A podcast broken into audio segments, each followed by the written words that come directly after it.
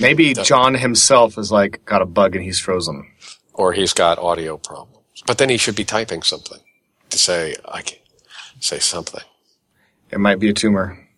Ah. It's not a tumor.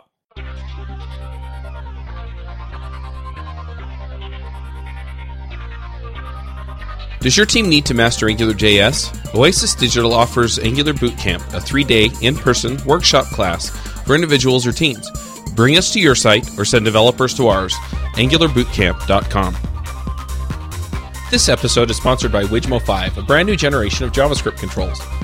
A pretty amazing line of HTML5 and JavaScript products for enterprise application development in that Wijmo 5 leverages ECMAScript 5 and each control ships with AngularJS directives.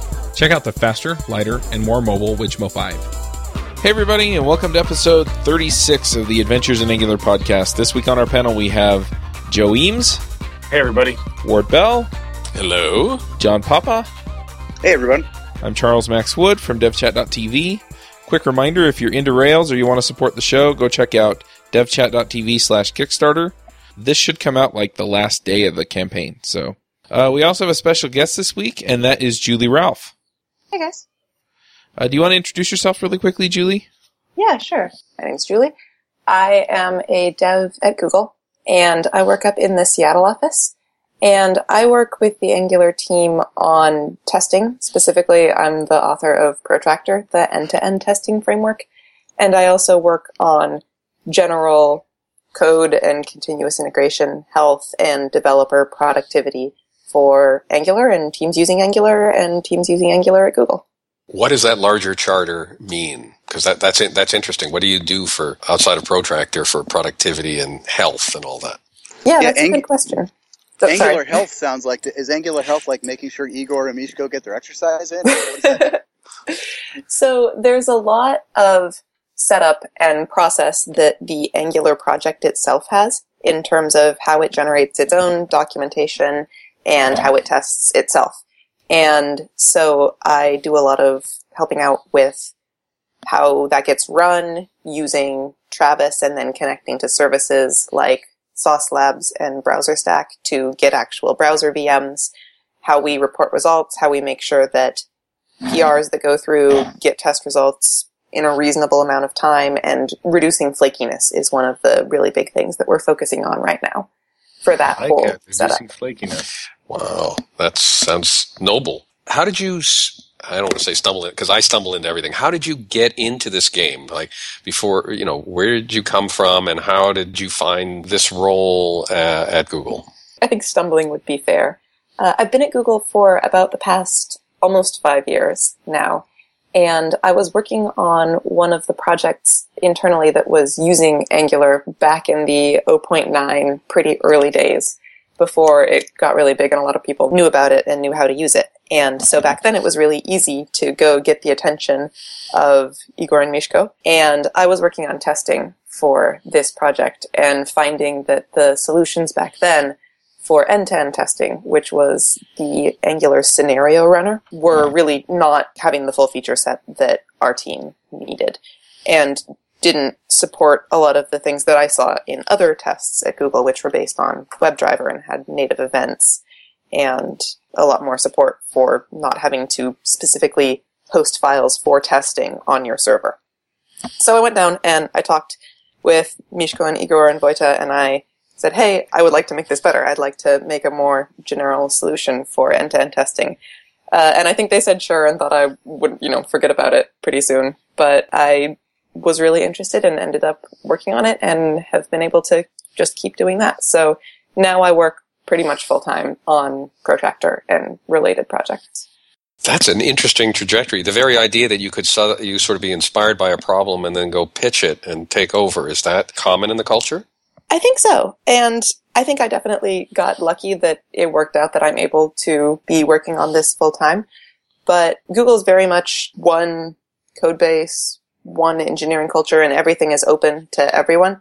So if you see a problem somewhere, you definitely can go and say, hey, if I have the bandwidth to fix this, will you help me out with it? And that's very, very supportive. Well, that brings us to Protractor itself. And so those of us out here uh, sort of know it has something to do with end to end. Those of us who have tried end to end in the past have felt burned several times uh, and think that that is just like it's hard enough to get anybody to test anything in the first place and oh my to deal with a dom and the real thing that's just got to be fraught with peril.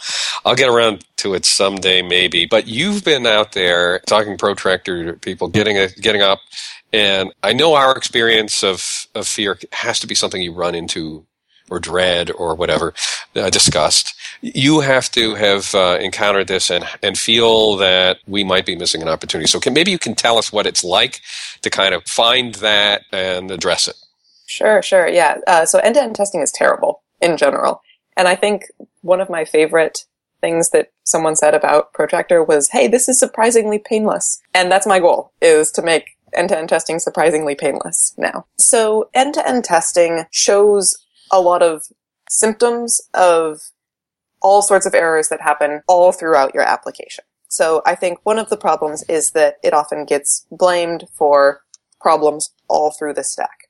For example, when you're developing some sort of project, you probably have some way to set up a local instance of it so that you can mess with it on your own machine while you're developing without polluting the database somehow. If you have that set up really cleanly, and that's very modular, then you can use that same sort of system when you're doing your end-to-end tests so that your tests don't go and pollute whatever database. But if you don't have that set up, it's going to be harder to set up your end-to-end tests. So that's a bigger problem than just testing, but it's something that can easily show up when you're finally trying to write those E to E tests. Uh, but beyond just those issues, most end-to-end tests, I would say that the industry standard for web page tests right now is using WebDriver, which is what Protractor does. So in the end, it's built on top of WebDriver. WebDriver is a tool that defines an API between tests and browsers and then tries to implement those API actions, which are things like clicking on an element, getting the text from an element, etc.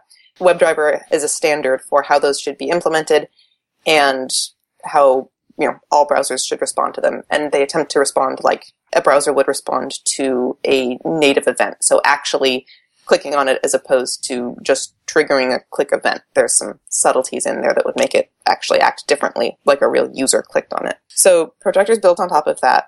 WebDriver has a limited API and often runs into issues where you get things like race conditions because the web page is slow or something else happens.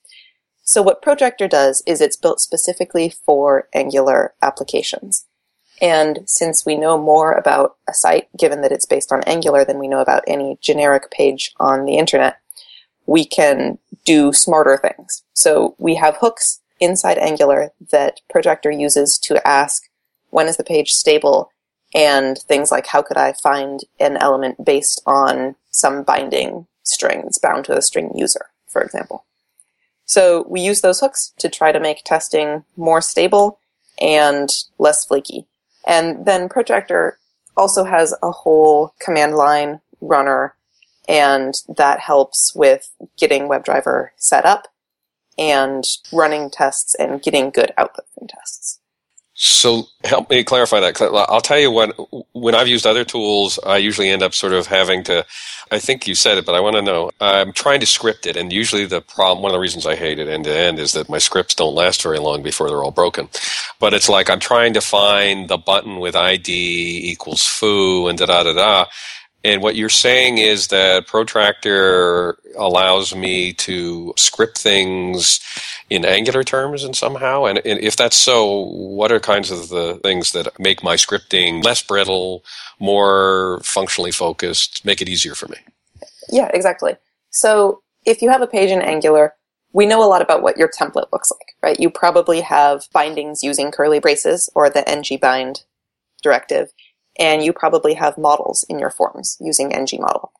So with Protractor, you can locate elements using either a string match for what the binding is or for what the model is. And this can be a lot more stable than using things like XPath selectors or CSS selectors that might change when you're just doing stylistic changes to your page. If you're changing what the ng model is bound to, you're probably actually changing some significant functionality that merits going in and modifying your test as well. So if you hear, if I heard you correctly, then what I could say is instead of finding an element or an ID or a class or anything like that using um, selectors, I could say, go get me the model that's bound to this. Or I could even, could I even do that with like a click? For example, say, go click, uh, call this method on this particular model. So you can do it with model. You can't actually do it with click right now. And we have had for a while thoughts about adding more ways of getting elements that are bound to certain events. So click and key press and those things. And we'll probably have a change that allows those selectors soon. And we're also thinking about what we want to do in the future for when Angular evolves to have new syntax in Angular 2, how we want to grab elements there. Yeah, because today, when I use Protractor, and it's a very infantile use of it that I use, I grab things by model. So I can set properties and, you know, say, enter my username, enter my order number, things like that. But then I have to go find the element to run you know, click the button to do the search or click the button to do a save, for example. So is that still the model today with Angular 1.3, 1.4? And I have a follow-up question to that too, but I want to hear your opinion on that first. Yeah, yeah, that's correct for now. Okay, and the, the second side of that is I know last time I went into this, it worked really, really well when I was writing Jasmine. And using the syntax for Jasmine with my tests to write the language for um, all my tests uh, with Protractor. But I was at the time using Mocha quite a bit, and when I was using Mocha, I seemed to be struggling through with a lot more. Is there a preferred framework, or does it matter what framework I use when I'm using Protractor? So Protractor supports Jasmine and Mocha fairly well, and we also somewhat support Cucumber, although that's mostly community contributions, and there are several known issues. And we actually have an arbitrary API for frameworks, so you can go in and as long as you can hook into our framework API, add whatever custom framework you would like.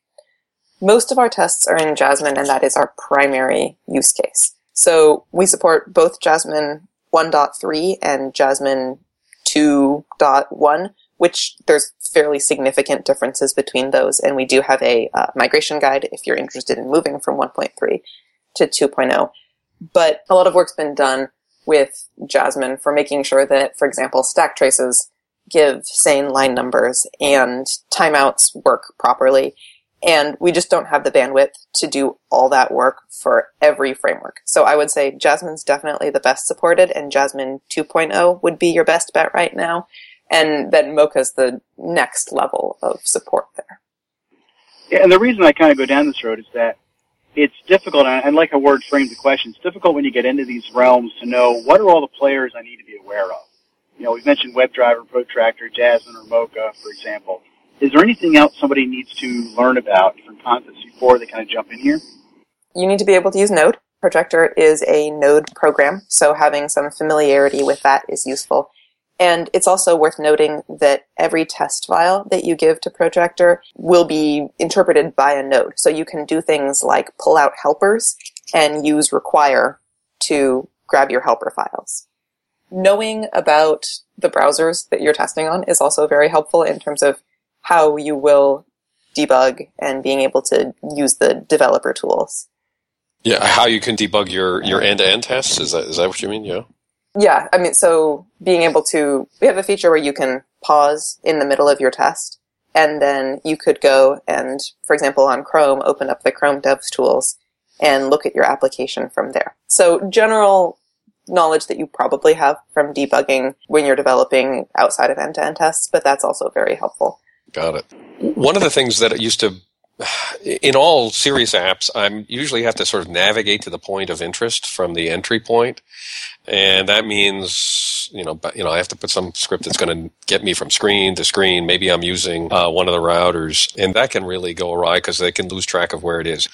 Is Angular aware of the routers? Is there something that makes it easier to sort of pilot your way through to a place you want to be, or do you suggest that there's a, a an alternate alternative way to arrange your tests so you don't have that problem? So I think the best thing to do, if possible, is to make it so that you can navigate very close to the state that you want in your application by just going to a certain URL, right? So that means that you're encoding a lot of important information using an Angular router or such. But I know that not all applications are set up that way. So you often do have situations where you have some sort of large before test block that will actually just be navigating to a certain location. And there's not really much that you can do about that if that's how a user would have to get to that state that you're testing anyway. One thing that can also be helpful is I've seen a lot of tests where they're doing a lot of data hydration before every test. So that might mean something like I have to set up a account and set up a user before I can actually make my test run. Yeah. And often doing that through the UI is, first of all, it's going to be slow and it introduces more places where you might get flakiness. So that's generally not the best way to do it. I think a good solution there is if you have an API, you can have Protractor just go ahead and make an HTTP call to your API to get your users set up, etc. You don't have to go through the browser just because you can. Ah, that gets into a sort of more general thing, uh, question of like, oftentimes your app is going to do something that is either going to leave bad traces behind or, or invoke a service like charging your credit card that you really don't want it to do. And so you're trying to get as close to the real thing as possible, but you're going to have to fake some things out in order to make it realistic. There are ways to do that in Protractor, and how do I learn about those? The primary way that we have to do this is using mock modules. So when you load an application, which is an Angular page, using Protractor, it actually has a step before Angular bootstraps itself where Protractor will load in any mock modules that you specify in your test, which means that those can override the modules that exist on the Angular page. So for example, if you have a service which calls out to charge credit cards, you can override that service from your test without actually changing the website code at all. So that's mock modules. You can look for that in our API documentation, and we have some example tests that are And- using that in the repo. And yet, well. and yet the rest of it would be the real app. I mean, the true end to end, but you would just be sort of swapping out that one little piece. And exactly. Would, ah.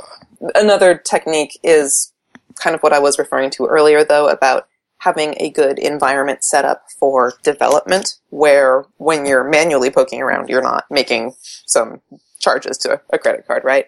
So Right. you probably want a more general way to set up an environment that's not messing with important data. At what stage do you recommend that people start using something like Protractor instead of, you know, getting in and writing their unit tests? Yeah, that's that's a great question. I think that there's a, a tendency to think like, oh, I've heard that test-driven development is great, so I want to write unit tests first, which I love, and I want to write end-to-end tests first, which I don't really think makes sense. I think that a lot of the benefit of end-to-end test comes from replacing a manual script that you would have to go through to verify to yourself that, yeah, this site is working. So I think if you reach the point where you're doing some sort of manual verification that a page is working more than twice, it's probably about time to start writing a end-to-end script that'll do that for you instead. I think that there's a lot of benefit to getting some sort of end-to-end test set up, a really simple one, fairly early, once you can actually have a site and load up a page. Because then you're kind of forced to have that good separation of environments when you're developing so that you have a way to set up an environment that you can run your end-to-end test against. And once you have that baked in from the beginning of your development process, it's a lot easier than trying to create one once you have a whole bunch of infrastructure already set up. So a really simple test like that would be something that maybe just goes to your homepage and verifies that there is a navigation bar and if a user is logged in, the user's name exists. So something really simple, really small test. But from that test passing, you know that your front end's serving, you know that it's hooked up to your back end, however, you know that there's no terrible mistakes in your process. So imagine I did that, which I, that sounds great. And by the way, I think that's how people should at least lay down the baseline for unit tests too, because they mm-hmm. want you know they want to do something, and I just say, hey, just get it so it works at all. But so so imagine we did that, and then we were able to hire you, which I know we can't. and we said, hey, here's a page. You know, I'd like to be able to write some tests over it. How long would it take you, like somebody really knew it, to carve out a couple of tests that would just give me a good sense that that page was behaving the way I want to? How does that time compared to writing a battery of unit tests against the functionality that lay behind that page? I think that how long does it take the user to interact with your page? You know, probably a couple of minutes. And ideally, when you're doing a protractor test, it should be that time that it takes a user to interact with the page, plus a little bit of time to go in and look up the template to see how you want to locate those elements. So, you know, maybe, maybe multiply that time by factor of 10 or something. Uh, Mhm. that's probably a bit optimistic, but I think that's kind of the goal for how simple writing these tests should be. I see. So if I had a one minute scenario, you saying I could cover that scenario in 10 minutes, I could, should be able to write a, a protractor test for that scenario in 10 minutes. I know that's, that sounds aggressive to me. That would be fantastic. But you're saying it's at least order of magnitude around that? I think so, and I think, you know, this is assuming that you have the basic infrastructure set up already. Right, right, right. Like, like, you know, once I learn it and once I learn protractor, I'm not talking about learning that, but, but see, I have the sense that it's just so forbidding that I'd be spending hours to do the simplest thing. And you're saying it doesn't have to be that bad. Yeah, I, I think that a lot of that time also comes from debugging the test if it doesn't work. Right. So if you have a setup where you can pretty quickly run your tests, you can use things like in, in Jasmine, there's the ability to do a focused it block, which will just run one file. And I believe in Mocha, it's um, it dot only to just run that one test. So while you're developing your test, you can just run that one over and over and make sure it's working. And, you one should of our always fo- have a commit hook, hook that doesn't let you check that in. yes, definitely. But my then- test runs so fast when I have a dot only. Look, I reduced test time to like one minute. Exactly. You, you know, I got to say, I feel like an utter failure right now because 10 minutes to write a one minute scenario test, and I think what I've done in Protractor has been more like two to three hours writing the ones that I've had to go through. And usually most of my time is spent not only figuring out the templates and which things to actually grab, but also it seems to me there's, there's a, there's a couple different ways to use Protractor to obtain the templates. You know, which, which syntax, which API should I be using? Because, um, just like Angular, there's a few different APIs to actually interact with different elements. So, Yeah, that's definitely true. And you could probably go through and just use CSS selectors for finding elements and have a pretty good time. I think that CSS selectors and finding elements by what they're bound to are the two most useful ones. And then ID, element ID is good if you have IDs already in your page or if there's right. some things that you know are going to be unique and you just want a very certain way of grabbing that one unique. Yeah, element. maybe some of the reason my team's had issues with that is because we're trying to do it the Angular way, I guess you almost would say. You know, go find it by models when sometimes maybe just getting an ID is easier. Yeah, there's nothing wrong with that. So I, I just like a normal developer, I usually try to make the framework do what I want and bend it to my will. I've got a related question where is this bad? Is this good? Is this something you see a lot? Where I'm using Protractor to actually crank up my website and do a little bit of performance testing. Obviously, I take off the startup time of Selenium and WebDriver, but is that something you've seen people do out there? Yeah, I think it depends on what type of performance testing you're looking at. So WebDriver introduces a lot of latency in between when you request an action. So, for example, let's say a click action and when that action actually occurs. So if you're trying to do sort of really small benchmarks in your browser where you're looking at, you know, tens and hundreds of millisecond level performance, that's probably going to get swamped by the latency that WebDriver is introducing, and you're probably going to get pretty noisy data that's not super useful. On the other hand, if you're kind of looking at how long does it take a user to navigate here and fill some stuff out, you know, is it 10 seconds or 20 seconds? Then you're probably getting some fairly useful information in terms of how long it takes your page to load and how long it takes requests to go through your backend and come back and log you on, for example. The Angular team is working on a project called benchpress Yes. for doing those very small micro benchmarking. And that actually uses Protractor essentially just to open up the browser and then report information back from it. So it's using it just to get an instance of the browser and then the actual performance is all done via JavaScript on the page itself. You know, one of the things that we talked about is is that there tends to be a lot more setup just to even get to where you want to point the test um, than there would be in normal unit and integration tests. And I would I would expect that the, the more of an integration test you have, the more setup there is usually. And now you introduce these latencies with the test is running over here and it has to talk to the browser over there. So there's the sort of usual rule when you're in Jasmine or Mocha that you have one expectation per it, one expectation per test. I have the sense that that's not terribly efficient. Is there a different style of writing tests when you're writing end to end tests? And if so, how do I learn about that? You know, I think a lot of that is up to your team and exactly how you prefer to write things and how important the time that the test suite takes is to you versus how important it is that each spec be completely hermetic, for example. Some teams really care about being able to run each spec out of context of everything else, and some teams are okay with maybe a file being able to run out of context of the other files, but each individual test inside the file might depend on things that come before it. These are hard questions to answer. And one of the things that we've been working on internally to Google is a sort of style guide with suggestions for how you might set up and write end-to-end tests with Protractor.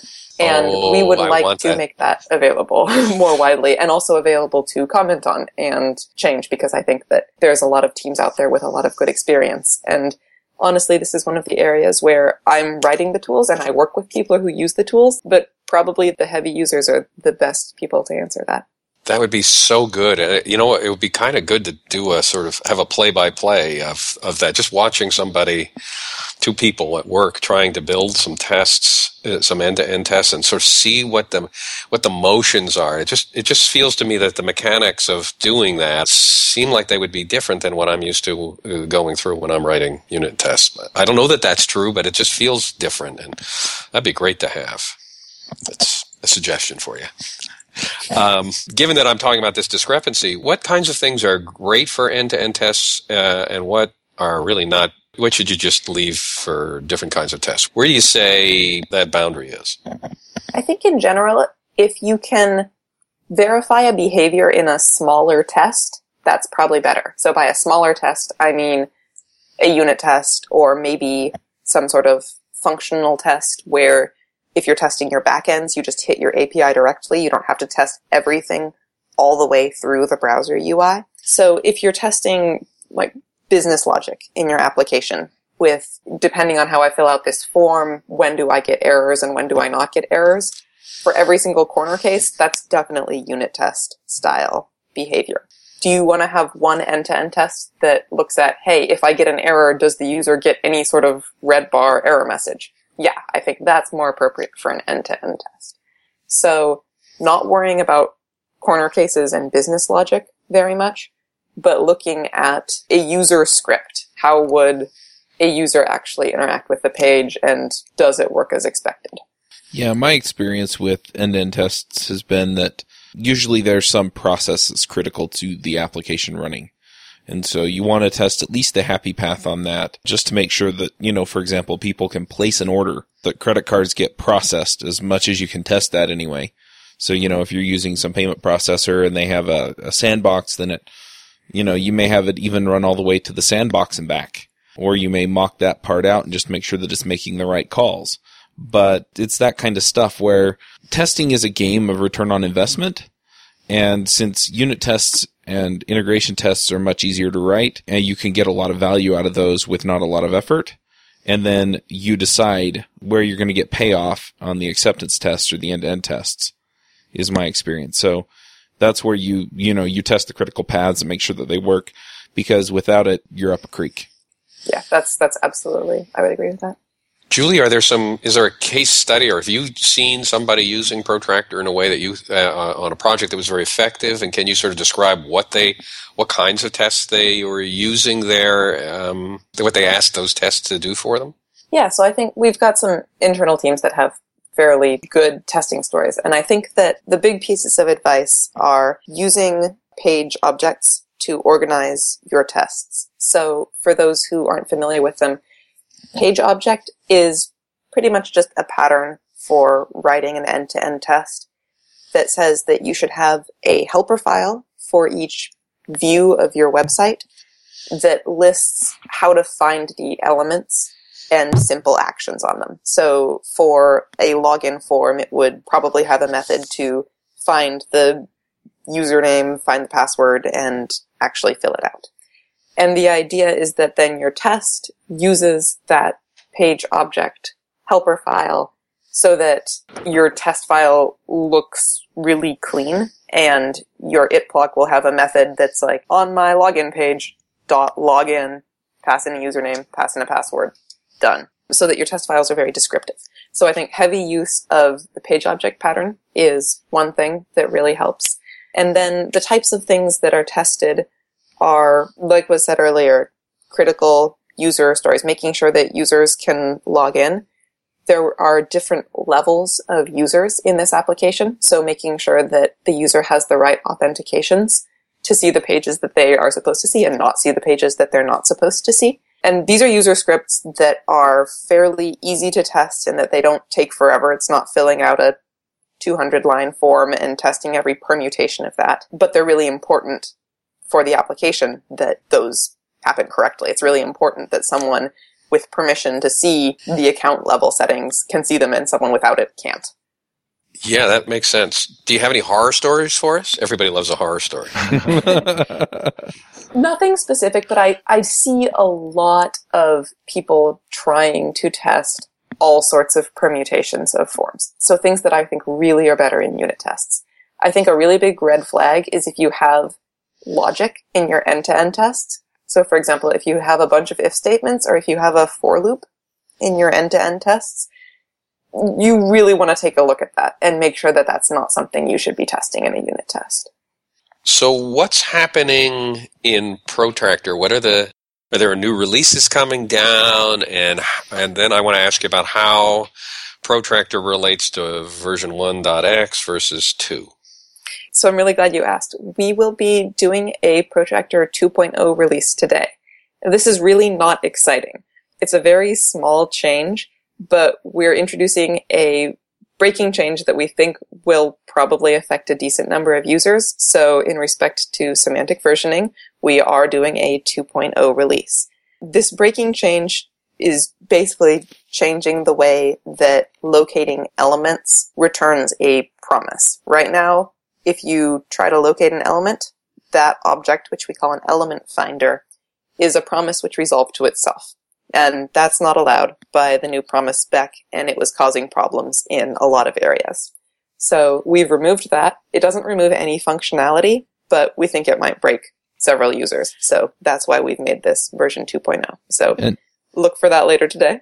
And just to be clear, what you're saying is, is we're, we're fixing promise functionality 2.0 in Protractor doesn't correspond in any way to 2.0 in Angular. That's true. So yeah, this is just a major version bump for semantic versioning. It has nothing to do with Angular 2 or Jasmine 2 or version 2 of any other project. We are, however, working on support for Angular 2. And I think that the goal for this is to make the process transition as seamless as possible so that if you have an application that you're upgrading in the future from Angular 1.x to 2.0, you could keep your end-to-end tests pretty similar and use that to help check that everything in the migration has gone forward.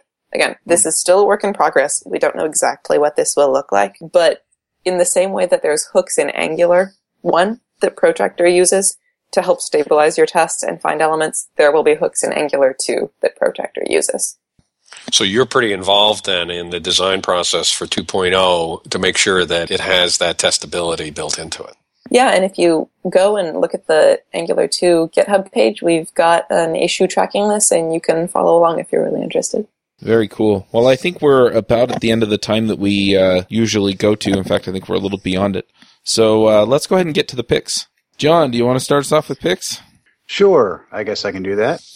So I, I, one of my picks in the theme of testing is there's this cool library out there written by some anonymous author named Bard.js, uh, and it's my technical tip. I am I've been well known for not enjoying writing tests at all, and uh, Bard.js is a nice test helper library which helps you write tests with much less friction uh, using Jasmine or Mocha against Angular, and it's actually written by Ward Bell. Uh, it's up in npm and Bower. So it's my pick is uh, if you don't know what Bard is, once you start writing tests, start writing them without it, then go check out Bard and then see how much time it saves you because it's pretty darn awesome. Hmm. Joe Eames doesn't like tests either. No, I'm not really a big fan of tests. he said sarcastically. He said sarcastically as he has courses on the subject and and strong opinions. You know, I almost feel like angry that Ward and you guys are doing the testing course on Angular. Like that should have been my course. Well, we're going to send you to the anger management course. no, that's totally awesome that you guys are doing the Pluralsight. Is it out yet? Or are you guys still building it? No, you're We just kicking, still kicking us in the tail to build it. Yeah. Get it done, guys. Come on. Ward and I are going through great pains to make sure it's really, really awesome. So it's it's still coming out. But we do have a play-by-play coming out, which is a two-hour video of Ward and I struggling mightily to write tests right in front of your eyes. Oh, that's awesome. I love yeah, it. that it was fun. We usually have fun, and that's part of what play by play is about. We're trying to bring the fun back into this, and and I think Julie's going to bring the fun into end to end testing if there is fun to be had. I don't know, I promised uh, surprising painlessness, not fun. Oh, oh, well, painless is more fun than pain. Well, see, I was thinking surprisingly painless end-to-end testing. You could call it SPEED. Ward, that statement is not at all true according to a movie that recently came out on in the theaters. Oh goodness. Oh my. Well, All right, uh, Ward picks. I have a pick. I read an article recently about teaching and what makes for good teachers and what makes, how do we know, and how does that relate to how teachers uh, in our schools are recognized, or, and, uh, you know, are they even recognized for the things that seem to be working? And so this is an article in The Guardian, and in particular it focuses on this guy named Doug Lemov, who videotapes teachers who first they went out and they sort of said, forget what everybody's saying about these teachers. You know, where are the dramatic differences happening, especially in schools with um, poor performing kids? And then let's just go videotape them. Let's not just talk about rewarding. Let's go videotape uh, those teachers and see what they're doing and see what, what you know what are they you know what kinds of things that make them different in the classroom. And this has led to a fascinating book that seems to be getting some traction out there uh, by this guy Doug Lemov and his book, which I will put in the link notes. That is my tip. Go read that because what I'm thinking is that, that that will also help any of us who have to share information with our colleagues or do workshops. I mean, it, you know, it's not it's not just for kids; it's for us, or at least that's what I thought. So I'll put that in the notes. Awesome. Joe, you ready with the pick? I am. All right, so uh, as I mentioned on a previous show, I went to a board gaming convention last weekend, which was completely awesome. Awesome way to take a vacation, spend three days all day long playing board games. And one of the board games that I played was called Colt Express, which actually has these little like cutout trains, and you have little guys that are on the trains, and you're trying to rob the train before the other people that are you're playing against rob the train. And it's super fun, super easy to learn, and because it has little diagrams and uh, your little cutout figures, it's actually really fun to watch and play, and you get to punch and shoot the other people, which was quite enjoyable. so I thought it was just a great game and just very unique. You know, there's not like an actual board, but it's not quite miniatures. It, it's actually like a train, a real cutout train that you have your little figures on, and they move around on the train, and it's it's super fun. So I'm gonna pick Colt Express.